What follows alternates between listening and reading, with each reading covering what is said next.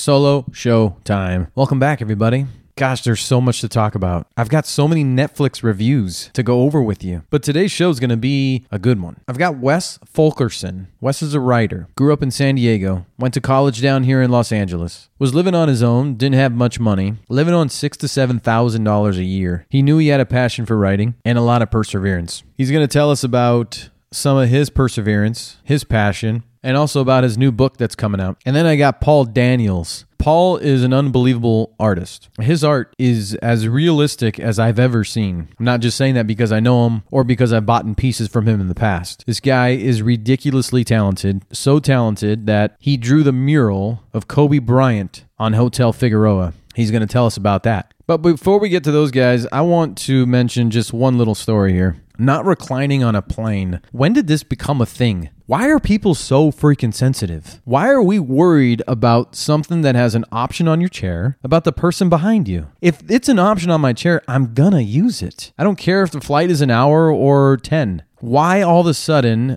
and listen i am the most selfless person around seriously but why am i going to be uncomfortable because you're seven foot eight behind me and now i have to worry about you i paid for that seat don't tell me about that what we should be worried and concerned about are those who take their shoes off and put them on the wall or the chair in front of them. That's what you should be talking about. That's what you should be concerned about. Not about my plane seat reclining because I want to be comfortable flying because we have two guests tonight, I like these solo shows to not go too long. So let's get to it. Here's my man, Wes Fulkerson. He's 28 years old. Wes, you've written 12 books so far. Which has been your favorite? Man, you know, it's an old truism, but I think your favorite is always the one you're working on right now. But maybe that's a little bit of a cop out. So I'll say I've got a book called The Weathermen that I really love, kind of a thriller. What's that about? Uh, so the idea is that I, I, won't I won't stop you again after that, but um, we're actually like talking about getting this one out. So I'm realizing I shouldn't say oh. the premise until I've signed my contract. Okay.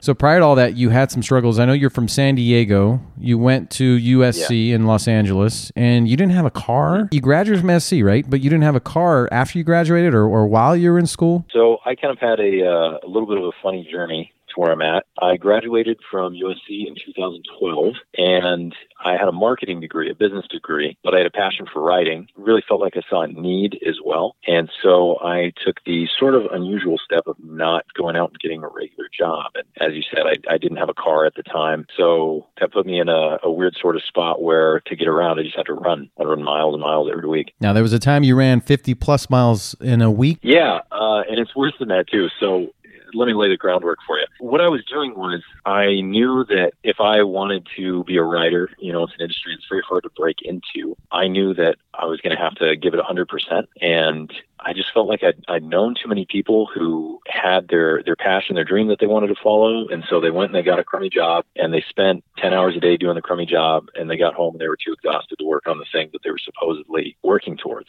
So, you know, I'd wake up at six in the morning and I'd write all day and I'd study and I'd edit and I'd, you know, refine my craft, you know, all the while trying to get people to pay attention to me. So obviously not a lot of money coming in when you're starting out and doing that. I think I lived on six or seven thousand dollars that first year for the entire year. At the same time, I was helping out coaching some wrestling teams up in LA. I love to wrestle. It's something I've done for a long time. And at a wrestling practice, I'd broken a rib. So one of the other coaches demonstrating a move on me. So it's not like you're even defending yourself. You just let him do it over and over. He was a big guy. He outweighed me by a lot. And, you know, on the fourth or fifth time he was showing this one turn, one of my ribs cracked. There's not really a lot you can do when you have a broken rib. Too poor to go to the doctor anyway, but, you know, you go to the doctor with a broken rib, they say, sorry, take some ibuprofen to take the edge off and wait. But like you said, I didn't have a car. And so to get around, to go to meetings, to try and get people to, to read my stuff, the times that I, I had gigs and opportunities to make money, I just throw clothes in a backpack and put on my running shoes and run places and then change in a bathroom somewhere and wipe the sweat off and get to work. That didn't change when I had a broken rib.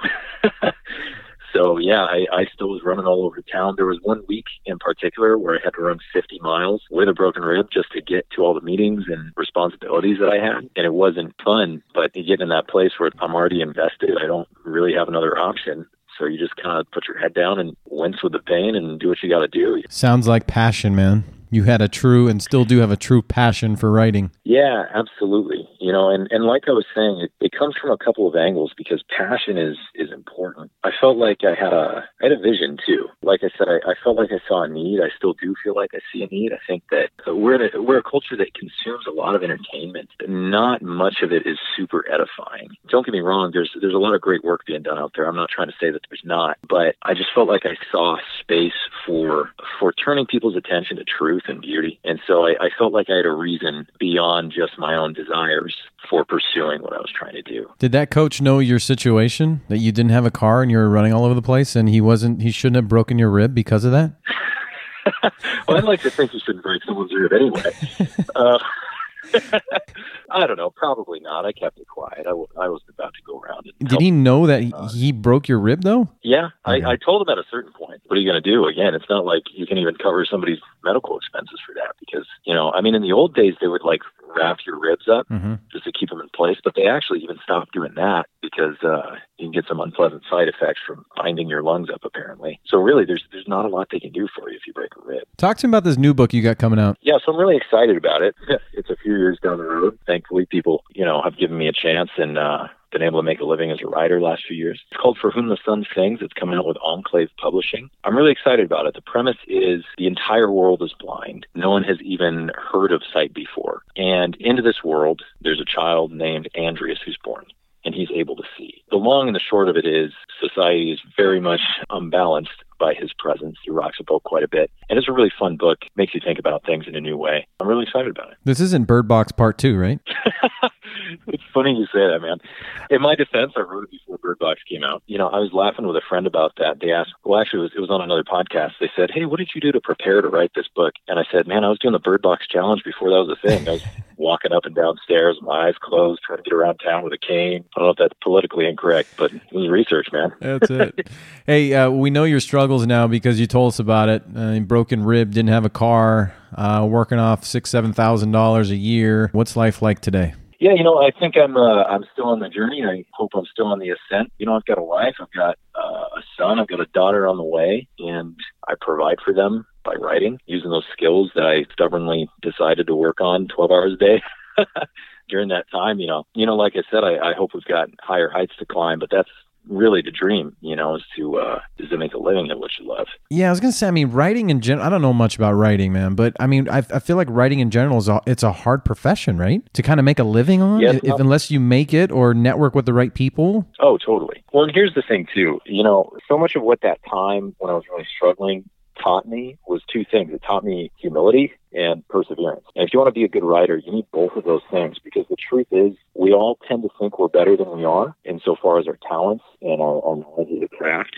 And so, you know, we can be crushed by rejection or we can learn from it, see that, hey, sometimes there's a reason, you know, and there's there's ways I can improve. But also, you know, there's that perseverance and that that stubborn refusal to give up. That's also part of it because like you said, it is hard to make a living as a writer. It is hard to break into the industry. You know, I, I think part of the reason that time happened was uh, so I could learn those things. For Whom the Sun Sings, coming out March 17th the best way to buy it, it would, I would imagine would be on Amazon, right? Yeah, because wherever you are, you can grab it. Yeah, it's available for pre-orders right now. They have a limited number of hardcovers that they're selling, so that's pretty cool. Limited edition hardcover copies uh, if you order online before the book comes out. Very cool. I can't thank you enough for coming on. I appreciate your perseverance, your passion. It's something that is hard for people to do. You did it. You are doing it. You found it. You're 28 years old. You got a, I'm sure, a beautiful family and a couple kids. So I wish you nothing but the best, man. Keep in touch. Thanks, Mike. It's been a pleasure. And now joined by Paul Daniel. Paul is uh, actually the artist who painted one of Kobe's murals around Los Angeles. This one actually in downtown Los Angeles. Paul, where's its exact location? So this mural is at the Hotel Figueroa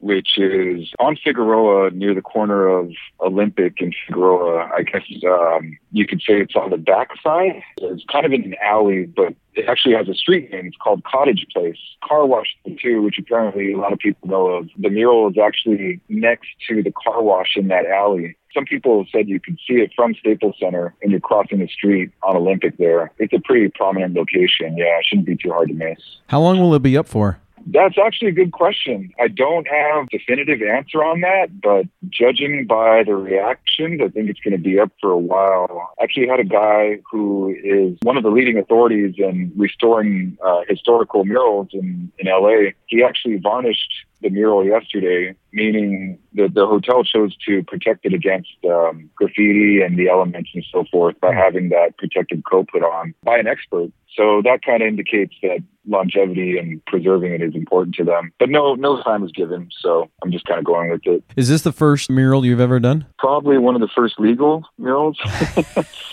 Not something that is my typical my typical gig, but most of my paintings are done on on canvas, and they're fairly large size canvases. So I just kind of took the step into translating that technique into a, a larger scale. Came out to my satisfaction. Let's just put it that way an artist is never satisfied, but I was satisfied with the time, the working within the parameters that I was given. Paul, I think you're one of the most realistic artists I've ever seen. So, yeah, you're probably hard on yourself because you're perfectionist, but your stuff is as realistic as I've ever seen. Uh, how were you chosen to paint the mural of Kobe and specifically that one at that location? Yeah, so the story is is actually part and parcel of a, a longer story, which I don't know if we can get into it right now, but what happened was about seven years ago, I was first discovered by the folks at Art of the Game in Staples Center. That's the gallery there where they sell a lot of sports art, Lakers themed art, obviously. They have one at Dodger Stadium and so on. So I still have a relationship with them. And back when Kobe was still playing, we sold some of my Kobe artwork there. Time had passed and I'd done about seven paintings of Kobe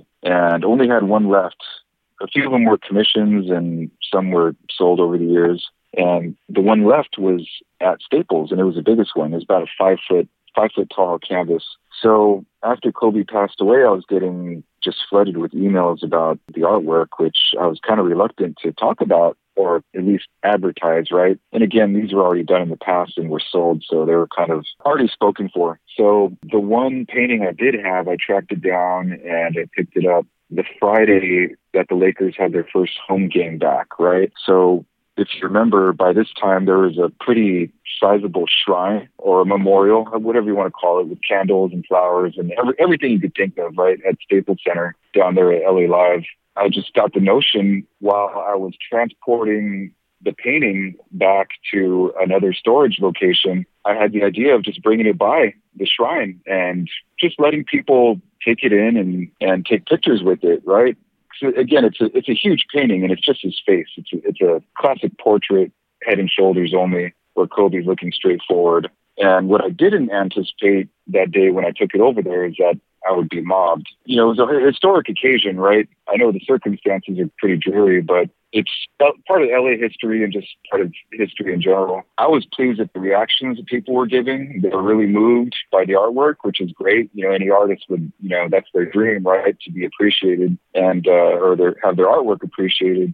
What that did was get me noticed by, I think people saw me on ESPN and people were interviewing me on the spot there. The Lakers, the Lakers reposted the artwork, that actual moment where people were crowding around the painting and uh, taking pictures with it. There were a bunch of people that I met that day, and I, I actually got out of there with the painting intact. I didn't think I would for a minute there. It was getting that hairy. And one of the parties that contacted me was someone from the hotel, from Hotel Figueroa. So they were interested in the artwork long story short, they brought me in to see about installing some artwork inside the hotel. For whatever reason, we didn't really go down that path, but when we took a walk around the back of the building and they mentioned that they were looking for an artist to do a mural back there, you know, I've painted Kobe seven times. So this was, this was right up my alley. And so the talks began real quickly because they wanted a mural of Kobe done in time for the memorial. So not, not a whole lot of time because that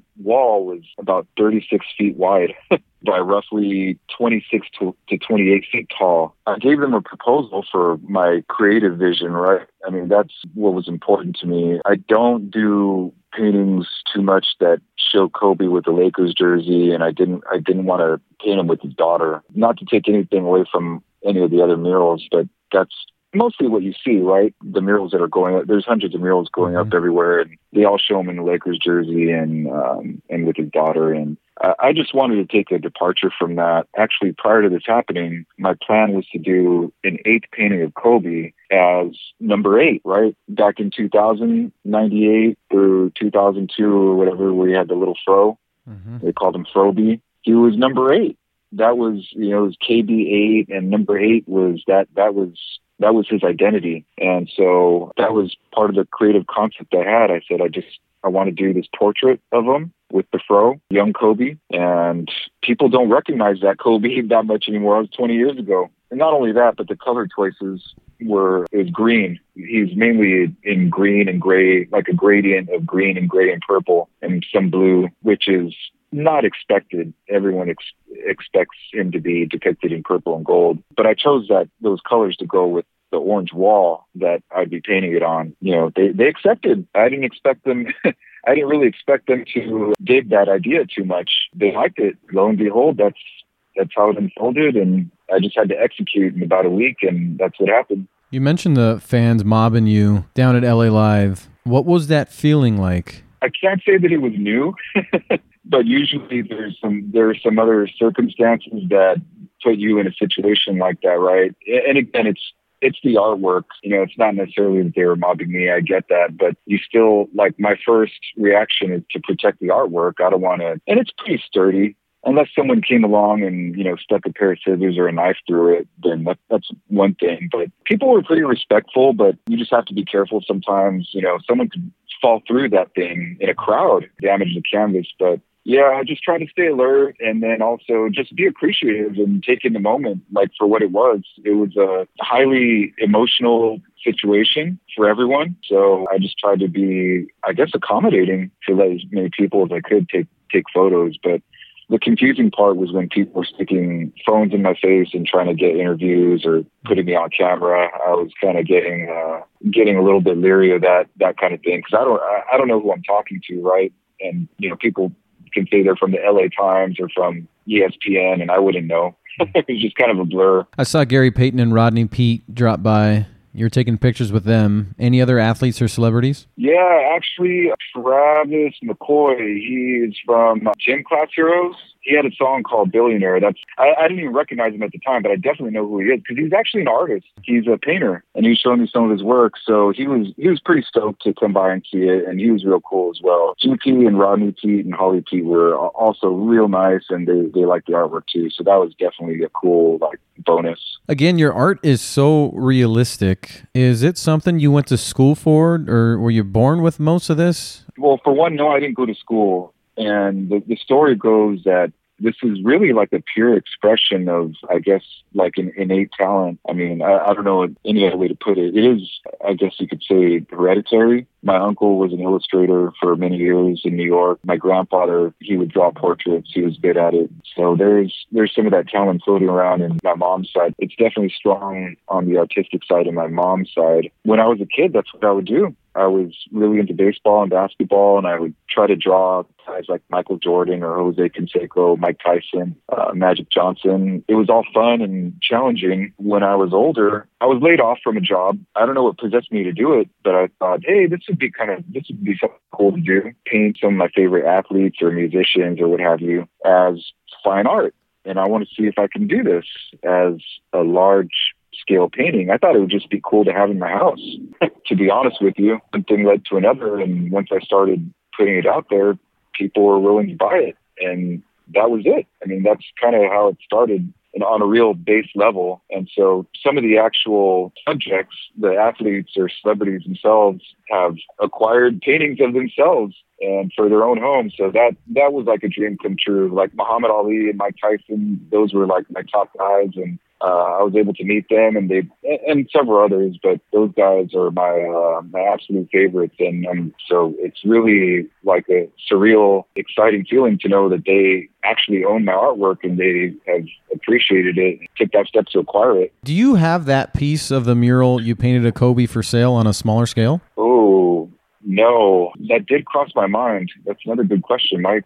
Usually, you know, in order to make a print of something, it would have to be scanned or photographed at like a really high resolution to get it print ready. But I haven't tackled that challenge with a wall just because I haven't been in this type of situation. And I mean, it's a quality, it's a piece, so I, it's something I would want to document. I'm just not sure how to approach that. Again, we just put the varnish on the other day, so that's hmm. that's probably going to be the next step is to investigate how to approach that side of things. I did do a couple of sketches, like preliminary sketches of that piece. I haven't really posted them, but you know, I'll, I'll make those available too if somebody wants them which they'll probably ask me about when I post them.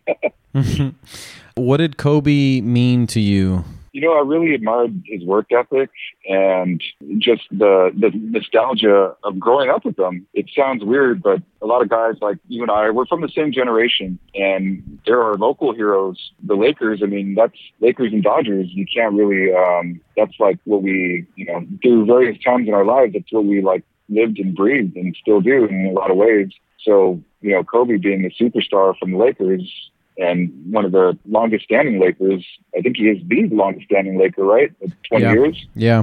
Yep. Yeah. Yep. Yeah, that, that's incredible, Yep. especially in an age where, you know, free, there's free agency and so forth. The best way I could put it is that he is synonymous with LA. That's his identity. Uh, the Lakers, Los Angeles, the city of Los Angeles, and, you know, Kobe Bryant that's that's the epicenter right there. It's a really weird feeling. I, I mean, he's close in age, so and you know, I have a I have a young daughter too, and I really feel for the family and uh, also the other families. Yeah. Uh, just the meaning of um, Kobe personally meant to me. He pushed me to, I guess, reach down and channel that inner Mamba mentality and just and that's how I approached the mural. I said, like, if Kobe was wa- was like expect was like watching this, he'd be like, hey man, you better you better do it right and you better go all in. And that's what I did. I worked on that thing every day like it was uh, the only thing I had to do. And that's I guess that's part of being an artist. If you want to really be a true artist, you have to put everything into it and leave, as they would say in basketball, leave it all on the floor. That's what everyone talked about Kobe's work ethic. That's what he did. That's what he was known for. He would leave it all on the floor. Not, no gas left in the tank. Yeah, living with the motto of what would Kobe do is a really good one to live by.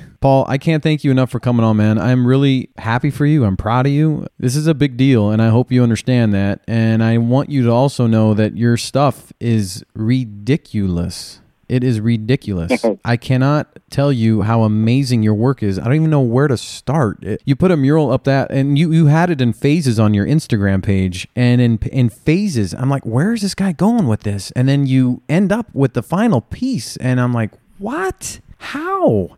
Dude, you are you are stupidly talented, man. Thank you, brother. I, pre- I appreciate that, man. And and you know what? Thank you for um, you know sticking by me over the years.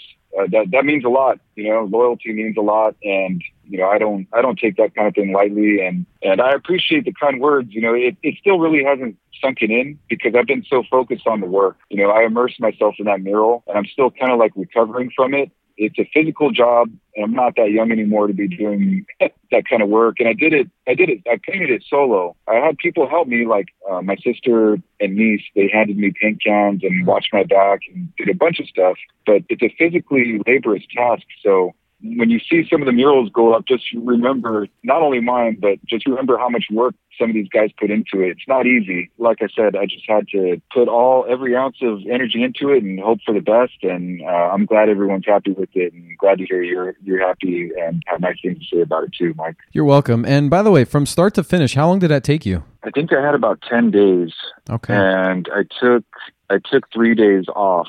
I took one weekend off, and then the following this past weekend, it started raining. It like I, I went over there to paint it on Saturday, and there was like a flash flood. Mm. So I couldn't. Yeah, I missed a day of work there. So about seven days, and roughly you know six to eight hours a day. Wow. And That's awesome, man. yeah, yeah, Incredible. yep. All right, man. Thanks so much for coming on. Happy for you. You can buy his artwork at pauldanielsart.com or you can find him on Instagram, Paul Daniels Art. I brought those two guys on together. I usually don't do two in the same show because I feel like they were similar shows. You can tell they have the passion for kind of the same genre of things, right? Kind of the same industry, if you will. I just felt like I wanted to group those two guys together and do it. In the beginning of the show, I mentioned to you guys that I've got so many Netflix reviews I want to talk to you about. This next one I'm going to talk to you about is Love is Blind. I'm sure some of you have watched it already, maybe a few episodes. I'm seven episodes in out of 10. Wow. There's a lot going on here. Now, these are male and females and they're looking for love, but they're in pods, and the pods in between the pods is a wall, and they don't see each other. They then try to fall in love with one of them, and they're competing with others, and they propose right then and there within a day or two, and then they have to get married in Cancun. So I haven't gotten that far. They went to Cancun, they're coming back, they're meeting the parents and the family, and so I haven't gotten to episode 10 yet to see who's going to get married. There's already one crazy couple that got into a fight in Cancun and took off. It's so fun to watch, very entertaining. So I'm going to give you my review next week on Love is Blind. But what I did see for the second time now is The Secret again. I think it's a good reminder for all of us to watch if we're on Netflix. It's called The Secret. If you haven't watched it, read the book. As I read the book a long time ago, it's a life changing story. It's about people's experiences and the law of attraction. I am a firm believer in this. It is true. And when they say thoughts, become things, it's true. Because what you're putting out there is most likely going to happen, negative or positive. So if you're thinking about something, think about it hard enough, long enough until it becomes something. And at the same time, make sure you're wise about what you're thinking about. Because remember, thoughts do become things. And with that, follow my Instagram at Mic'd Up Pod. I am Mike Gabriel. Thank you for making me a part of your day. This was Mic'd Up Pod. No wasted days. Let's go. Do you know that thought waves are cosmic waves that penetrate all time and space? And when I think something, I control the vibration I'm in. And when I control the vibration I'm in, I control what I attract into my life. If I want greater wealth, I just have to see it coming into my life. I've been given a magnificent imagination. And through the use of my imagination, I can create, originate pictures in my mind. I can see myself in beautiful relationships. I can see myself experiencing wonderful success. I can see money coming to me through multiple sources on a continuous basis. You see, I dictate what I see.